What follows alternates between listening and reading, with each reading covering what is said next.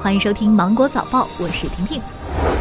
教育部应对新冠肺炎疫情工作领导小组办公室主任王登峰表示。教育部近期对开学做出了一个原则性要求，需要符合三个条件再考虑开学：一是疫情基本得到控制；二是社会家长都认为或者绝大多数同意说现在开学是安全的；三是开学以后必须的防控物资和条件都是到位的。具备这三个条件以后，再来考虑什么时候开学。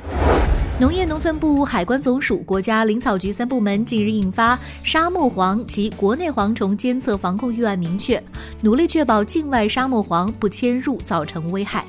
努力确保国内蝗虫不爆发成灾，边境地区沙漠蝗迁入风险点监测覆盖率和应急防治处置率达到百分之百。国内飞蝗防治处置率达到百分之九十，农牧区土蝗防治处置率达到百分之八十，总体危害损失率控制在百分之五以内。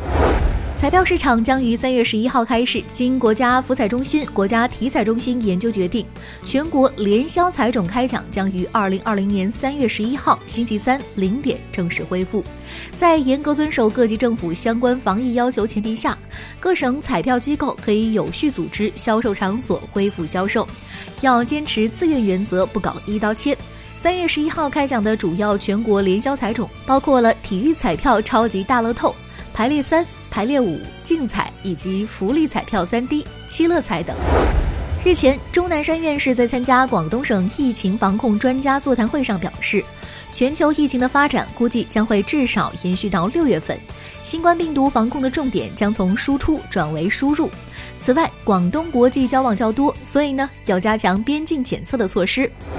上海迪士尼乐园发布公告表示，上海迪士尼乐园继续保持关闭，但是上海迪士尼度假区的部分体验与服务昨天起重新开放了。迪士尼小镇、心愿公园以及上海迪士尼乐园酒店的部分购物和餐饮商铺以及部分休闲体验将会恢复运营。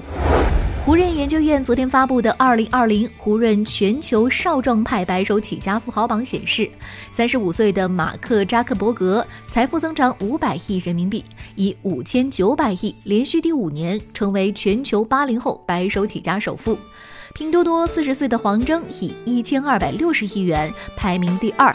抖音创始人三十七岁的张一鸣以九百七十亿元排名第三。中国复旦大学、美国西北大学、华盛顿大学等多机构合作，使用全球流行和流动模式，模拟了武汉出行禁令和国际旅行限制对新冠病毒传播的影响。研究发现，二零二零年一月二十三号开始的武汉出行禁令，延缓了国内病毒传播三到五天。截止到二月中旬，减少了近百分之八十的国际传播。亚足联官网宣布，东京奥运会女足预选赛附加赛中韩之战将会延期到四月进行，首回合将于四月九号开展，次回合为四月十四号，但比赛具体地点并没有公布。那好了，今天新闻就这样，我们明天见喽。